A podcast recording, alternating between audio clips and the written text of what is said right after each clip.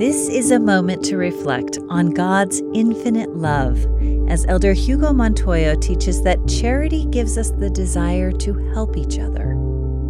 I remember my first winter living here in Utah. The snow everywhere.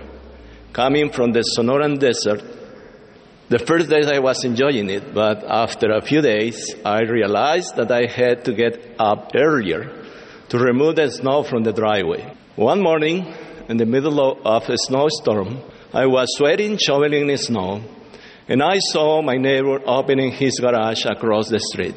He's older than I am, so I thought if I can finish soon, I could help him. So, raising my voice, I asked, Brother, do you need help? He smiled and said, Thank you, Elder Montoya. Then he pulled a snowblower out of his garage, started the engine, and in a few minutes he removed all the snow in front of his house. He then crossed the street with his machine and asked me, Elder, do you need help? With a smile, I said, Yes, thank you. We are willing to help each other because we love each other. And my brother's needs become my needs, and mine become his no matter what language my brother speaks or what country he comes from. We love each other because we are brothers, children of the same Father.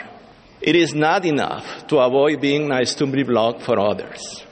It is not enough to notice the needy on the road and pass by.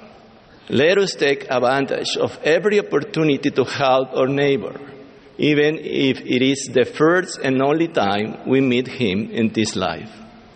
Why is love for God the first great commandment? I think it's because of what He means to us. We are His children. He oversees our welfare. We are dependent on Him, and He love protects us. When I hear the question, Heavenly Father, are you really there? And do you hear and answer every child's prayer?